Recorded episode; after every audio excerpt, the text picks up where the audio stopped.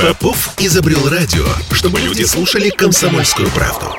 Я слушаю радио КП и тебе рекомендую. Здоровый разговор. Мы сегодня говорим о раке. Уже не первый раз мы э, затрагиваем эту тему. Мне кажется, это очень важно. И в очередной раз у нас в студии эксперты из Федеральной сети клиник экспертной онкологии Евроонко. Елена Калмыкова, директор по стратегическому развитию. Елена, приветствую вас. Добрый день. И Максим Астраханцев, врач первой квалификационной категории, врач-онколог, химиотерапевт. Здравствуйте. Здравствуйте. Ну, мы попытаемся сейчас э, ответить на все вопросы, которые да, мы хотели задать, но стеснялись спросить. Рак такая, конечно, очень, очень сложная тема, и без скорбного выражения лица трудно о ней говорить, но все-таки давайте попробуем без скорбного выражения лица, а продуктивно, да, и вот это вот все. Начнем, наверное, с общего, с главного. На ваш взгляд, что изменилось в подходах к лечению онкологических э, заболеваний в последнее время? Какие-то новые методики, какие-то лекарственные препараты? Что? Наверное, к вам, Максим. Да, это хороший вопрос. Это один из самых актуальных вопросов вообще на сегодняшний момент. А, вообще онкология, а, вообще сама как специальность подхода к лечению онкологических пациентов за прошедшие, предположим, даже 20-30 лет, они уже не те, например, как, как были раньше.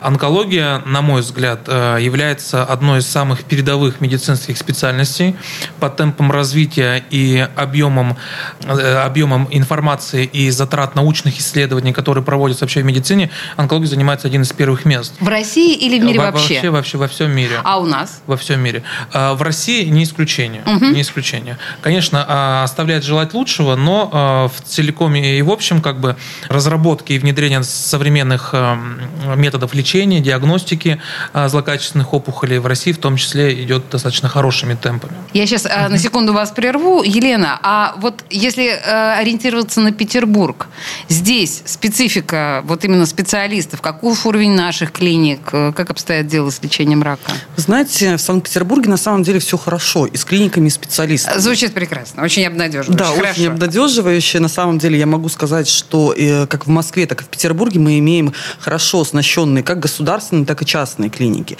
Безусловно, мы имеем хороших специалистов, которые способны э, лечить самых э, тяжелых пациентов, которые используют в своей практике новейшие технологии.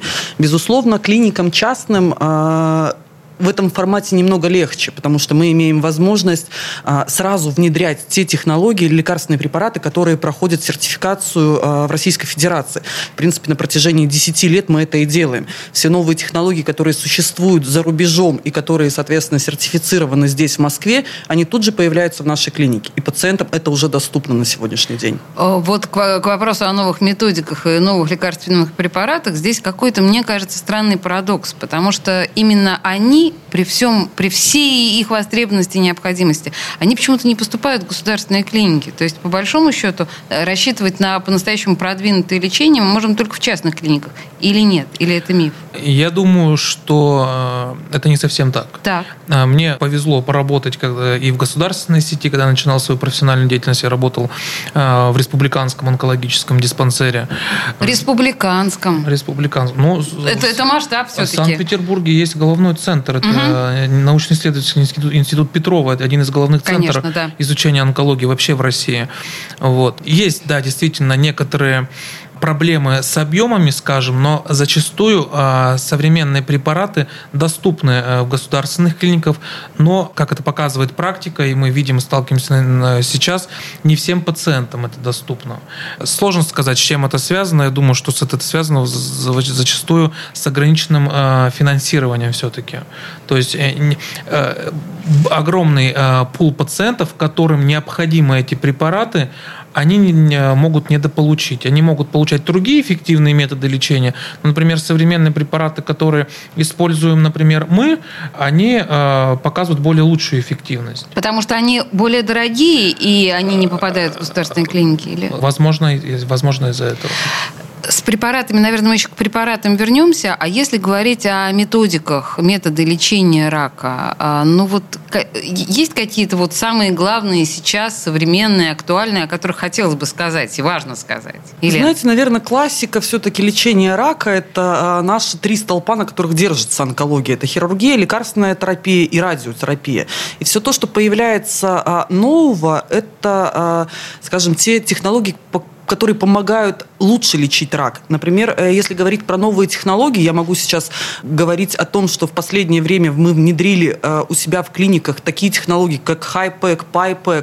То есть Звучит это... очень забавно, но непонятно. Что это такое Максим HiPAC? Александрович сейчас э, прокомментирует, да, потому что это действительно технологии, которые позволяют лечить самых тяжелых пациентов, то есть давать возможность пациентам получать вот эту самую труднодоступную паллиативную помощь, о которой мало кто говорит, о, о которой мало кто э, акцентирует внимание на этом и развивает. И э, в нашем э, арсенале такие методики есть. То есть, в принципе, это все то, что поможет тяжелым пациентам э, максимально продлить э, жизнь и улучшить ее качество. Максим и, Александрович. И, и да. закончить, очевидно, достойно. Совершенно верно. Да, Елена Владимировна все правильно сказала. Три основных столба, которые используются в онкологии. А, чего-то нового четвертого не появилось. Но и каждый из этих методов совершенствуется. Говоря о хирургии, появляются все более и более широко внедряются методы малоинвазивной хирургии, робот-ассистированная операция, лапароскопические операции. Да, я вижу ваше удивление. Э, э, робот-ассистированная операция, вообще э, система да Винчи, робот, был создан для того, чтобы изначально подразумевалось, что врач, находясь на Земле, может оперировать пациента, находящегося в космосе. Насколько мне известно, таких операций еще не проводилось, но в принципе проводилось. Но, но операции с роботом да Винчи, да, мы, конечно, все да, видели. Да, это робот да Винчи для проскопической операции, малоинвазивной операции. Угу. То есть э, совершенствуются хирургические методики. Огромными шагами шагает лекарственная противоопухолевая терапия. И большинство больших голов в онкологии, в онкологии, кто работает, говорят, что будущее онкологии все-таки за лекарственной противоопухолевой терапией. То есть не за хирургией, а Хиру... а именно... Хирургия как была, она таки остается основным методом лечения локальных форм рака. Угу. Но из всех э, случаев случаях порядка, ну, как показывает статистика, в среднем это порядка 40-48% это формы 3-4 стадия рака. Когда методы локального воздействия, операция, хирургия и лучевая терапия не применяются, но были применяются каких-то э, сугубо усеченных э, э, показаниях, либо в комплексе, например, но не без лучевой. Ну, то есть, строго говоря, мы понимаем, да, что на каком-то этапе рак такая штука, когда уже оперировать поздно. Совершенно верно, угу. да. Да, э, то есть лекарственная терапия это это и химиотерапия, разумеется, да, тоже. Я, да, это очень важный момент, и угу. хорошо, что вы о нем озвучили. Э, у людей э, есть несколько такое э, представление, немножко, скажем так, узкое. А они говорят всегда, меня назначили химиотерапию. Химиотерапия – это лишь одна из составляющих ага. лекарственной противоопухолевой терапии. Если, например, даже до этого в головных центрах назывались отделение химиотерапии 1, химия... сейчас называется отделение лекарственной противоопухолевой терапии, которое в себя включает химиотерапию, лишь частью ее. Это таргетная терапия, это иммунотерапия, это гормональная терапия. И это вот новые все группы препаратов, которые расширяют возможности лечения онкологических пациентов и, как следствие, дают более э, хорошие результаты в лечении. Слушайте, ну так или иначе, вот если говорить о химиотерапии, сразу э, возникает паническое да, ощущение. Всем сразу кажется, что мы облысеем, мне особенно смешно об этом говорить, да. Ну, в общем, да, пациент облысеет, он, его станет там дико тошнить, вот это все, что мы видели в кино. Это же все остается сейчас? Нет. Э, нет? Нет. Это тоже несколько такое предвзятое и зашоренное мнение большинства людей, почему люди боятся химиотерапии. Говорят, я не буду это проходить, потому что... Даже это... если у них диагностирован рак, люди да. говорят, что не-не, только не химиотерапия. Только не химиотерапия, да возможно, это все идет вот с каких-то вот э, там 10-15 лет назад. Современное, как я всегда говорю, искусство химиотерапевта, врача-химиотерапевта, это у нас же, как мы, мы работаем по существующим стандартам и рекомендациям, где написано при раке желудка назначить такую схему с таких-то дозировках.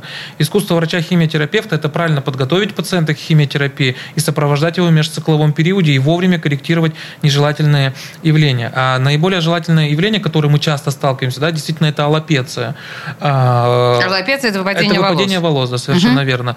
Механизм действия, о, причина аллопеции – это когда токсичный препарат вводится, он токсично действует на волосяную луковицу и тем самым вызывает гибель волоса. Есть современные методики, это холодовые шлемы, когда пациентам одевают специальное устройство на кожу головы, тем самым объединяют кровоток в коже, и препарат просто не, не поступает туда. Это не гарантирует стопроцентный результат выпадения волос. Но и у, и у нас есть пациентов, а, которые либо реже волосы выпадают, а, либо вообще не выпадают. Ну, вот. То есть это, это те инновации, о которых мы говорили да. на самом деле. Мы не можем придумать каких-то новых методик на сегодняшний день, но мы можем эти методики добавить какими-то другими методиками, которые, соответственно, либо будут профилактировать осложнения, либо будут э, снижать риск э, и интенсивность этих осложнений. Слушайте, мы продолжим, на самом деле, разрушать или, по крайней мере, развенчивать определенные мифы, которые связаны с онкологией. Буквально через две минуты у нас реклама. Никуда не уходите. Здоровый разговор. Я предпочитаю правду, а не слухи. Поэтому я слушаю Радио КП. И тебе рекомендую. Здоровый разговор. А мы продолжаем развенчивать мифы вокруг рака, вокруг онкологии. Похоже, что все совсем не так, как мы себе представляли очень много лет. В студии радио «Комсомольская правда» представители Федеральной сети клиник экспертной онкологии «Евроонко» Максим Астраханцев, врач первой квалификационной категории, врач-онколог, химиотерапевт, и Елена Калмыкова, директор по стратегическому развитию. Собственно говоря, мы остановились в предыдущей части на том, что, э, как вы сказали, аллопеция, облысение – при химиотерапии это совершенно не обязательная история. Так бывает не всегда. А усовершенствовалось лечение рака мягко говоря. И это вот, ну, как бы один из э, мифов. А вообще, в принципе, ну, вот хорошо, даже если, ну, в конце концов, это же не только облысение, э, да, химиотерапия. А можно обойтись в каких-то ситуациях без химиотерапии, если она настоятельно рекомендована? А, ну, сложный вопрос. Тут ну, все зависит от клинической ситуации. Мне сложно, на самом деле, на него ответить, потому что э, химиотерапия, как любой другой метод, назначается по определенным показаниям. И если мы, например, видим, там, как правило, это место, например, распространенная форма рака какая-то, и пациенту показана химиотерапия, то при любой стадии, при любой локализации э, существует огромное количество методов лечения. Но если пациенту показана химиотерапия, как правило, от нее уйти не, не получится при всем, при всем желании. Ну, давайте, вот. Просто давайте это примем. То есть, да. если показана химиотерапия, химиотерапия, давайте не и кокетничать с собой. Совершенно верно. И зачастую даже вот нам приходят пациенты за вторым мнением. Они говорят, что, ну вот я смотрю документы, и говорят, нам сказали химиотерапия. Вот э, ваш вопрос, можно ли уйти от химии? И я им говорю, что э, если вы хотите лечиться и жить дальше, то, к сожалению, без химиотерапии здесь никуда. Даже если есть иммунотерапия, даже есть таргетная терапия, любой метод назначается только при определенных показаниях. И если есть показания для химии, то от нее уходить нельзя. Просто нужно правильно объяснять пациенту, что это не все так страшно. Если, если конечно, бывают противопоказания к химии, тогда мы э, определяем другие варианты подхода лечения. А какие могут быть противопоказания к химии? Ну, конечно, ну э, тяжелая сопутствующая патология. Например, пациентам часто бывают э, проблемы кардиального, кардиальные проблемы сердца. Угу. Например, сниженная э, плохая работа сердца это будет противопоказанием для назначения определенной группы препаратов, которые нельзя назначать. Угу, угу. Вот, э, эндокринная патология какая-то. То есть это может быть противопоказанием. Но, тем не менее, химия – это, очевидно, ну, это как один из ключевых... Альтернативы, альтернативы в большинстве случаев нет. нет. Да, да. А, я мы, не могу скачать с темы химии, извините. Вот а как проходят сеансы химиотерапии? То есть вот насколько это долго, насколько это мучительно, больно может быть? Нет, это не больно. Э, и я люблю наблюдать за теми пациентами, которые там со страхом лежат. Зачастую это молодые, как правило, люди, что это все будет сейчас очень страшно. Это э, э, пишут ведь много чего. И, и, и прямо в процессе начнут уже да, выпадать да. волосы. И тут у меня, значит, рвота фонтаном откроется. Вот. А потом, когда их разговариваем там через час, он говорит, что все, ничего и не поняли, в общем-то, собственно. А, химиотерапия – это вариант, когда вводятся лекарственные препараты при помощи капельниц, то есть это капельницы. Есть э, химия препараты таблетированные, но зачастую это все капельные формы препаратов. Угу. А в зависимости от э, диагноза, морфологической структуры опухоли подбирается врачом-химиотерапевтов режим, и он может быть как, э, предположим, там от 30 минут введения до максимальной ну так вот на мой память, ну, порядка 120 часов бывает режима, а, когда препарат вводится 120 часов. Да, и тут э, немножко там, немножко зайти вперед, часто приходят пациенты из государственной сети, когда, например, ряд препаратов, ну, понимаете, что 120 часов препарат должен постоянно поступать в организм, непрерывно. И для, для этого пациента нужно э, подготовить для химика, возвращаясь к этому вопросу, обеспечить постоянный венозный доступ, потому что кубитальные вены, вены в руках, они просто не выдерживают такого, такой дозы. И куда тогда ставить? А, ну вот э, есть у меня шею? есть э, у нас пациенты, которые продолжают капать э, в руки. Это возникают тяжелые осложнения, химические флебиты, которые очень сложно лечатся. Таким пациентам у нас в клинике практически ну, 90% пациентов это обеспечивается постоянно венозный доступ через имплантацию специальных порт-систем.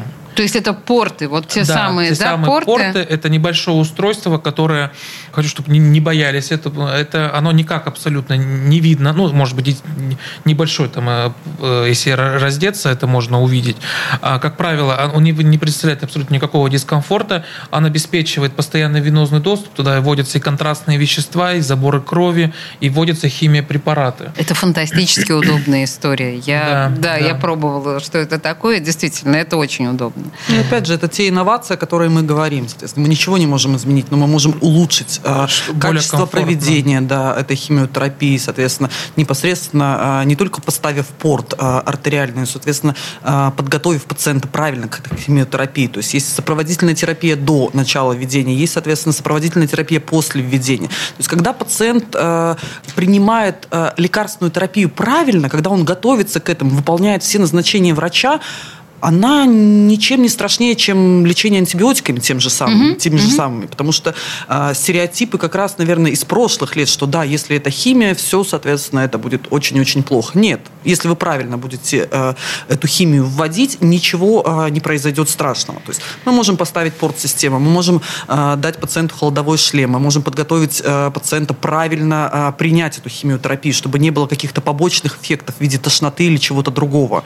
Поэтому это ровно те инновации, инновации, которые мы а, в любом случае всегда отслеживаем, которые мы всегда внедряем в своем лечении. И вещи сейчас абсолютно доступны ровно так же, как и за рубежом. А можно сказать, что вот рак, что называется, рак как приговор 10 лет назад и рак сейчас, это, в общем, ну, два разных приговоры, или приговор плохое слово, два разных диагноза. В том смысле, что у нас с вами с онкологическим диагнозом гораздо больше перспектив сейчас, чем 10 или 20 лет назад. Безусловно. То есть в этом смысле, да, шаг, шагнула наука конечно, вперед. Конечно. Слушайте, ну вот вы сами оговорились о западных клиниках. Есть все равно устойчивое ощущение, что лечиться надо, я не знаю, в Германии, в Израиле от э, онкологии, а не у нас.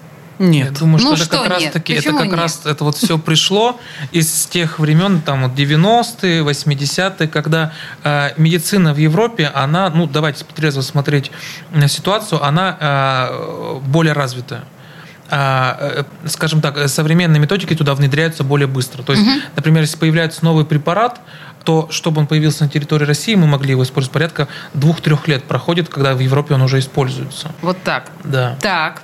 Вот. То есть а, за, за более прогрессивными какими-то методиками мы все-таки едем, наверное, в Германию? Или нет? Нет, на настоящий момент это только касается лекарственных препаратов. Ага. И зачастую, ну, как правило, у нас большинство препаратов, которые, например, если они уже одобрены и э, в рекомендациях существуют, то у нас эти препараты уже существуют. В, кли... в клинике Евроон? Да, совершенно верно. Мы эти препараты используем. То есть вы отслеживаете, что называется, вот эти вот, вот самые совершенно... прогрессивные и свежие идеи медицинские? Ну, да, мы постоянно это отслеживаем делаем, на самом деле наши врачи непрерывно получают опыт зарубежных коллег. Мы проводим совместные круглые столы, мы проводим конференции, соответственно. Наши доктора пишут статьи, участвуют в круглых столах. Они ездят на зарубежные стажировки к нашим коллегам.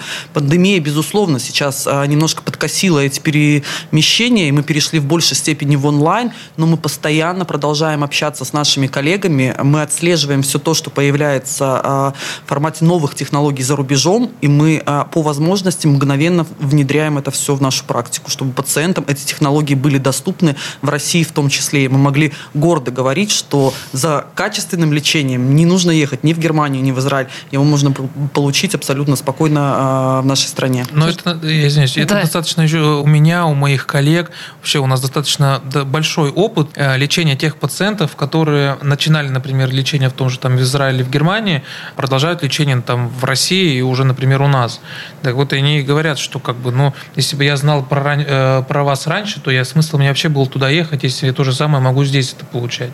И, наверное, все-таки подешевле. Подешевле, да, и э, покомфортнее, я бы сказала. Здесь в каких-то ситуациях, наверное, стоимость лечения, она будет одинаковая, потому что стоимость той же лекарственной терапии, она э, в большей степени зависимости, зависит от стоимости препарата. Ну, да, то есть да. лекарство, оно стоит и стоит. Оно так, будет да, стоить Германия, везде, Израиль да, или здесь. Одинаково абсолютно. Угу. Но, соответственно, там сервисная составляющая, э, языковой барьер, э, нахождение, скажем, в привычной для тебя обстановке, это, конечно, большой фактор для выздоровления и э, психологического спокойствия пациента. Да даже когда человек, пациент слышит русскую речь. Вот, кстати, да. да. Угу. Вот, кстати, да. Если ему полностью доступно то, что ему говорит. Ведь на самом деле эмоциональный и психологический настрой пациента это же тоже огромные баллы для победы э, над раком. Ну, я думаю, что мы достаточно много сегодня развенчали мифов об онкологии с федеральной сетью клиник экспертной онкологии Евроонко. В студии радио «Комсомольская правда» были Максим Астраханцев, врач первой квалификационной категории, врач-онколог, химиотерапевт, и Елена Калмыкова, директор по стратегическому развитию Евроонко. Друзья, спасибо большое. Я думаю, это не последняя наша беседа. Спасибо. Спасибо, спасибо вам. Здоровый разговор.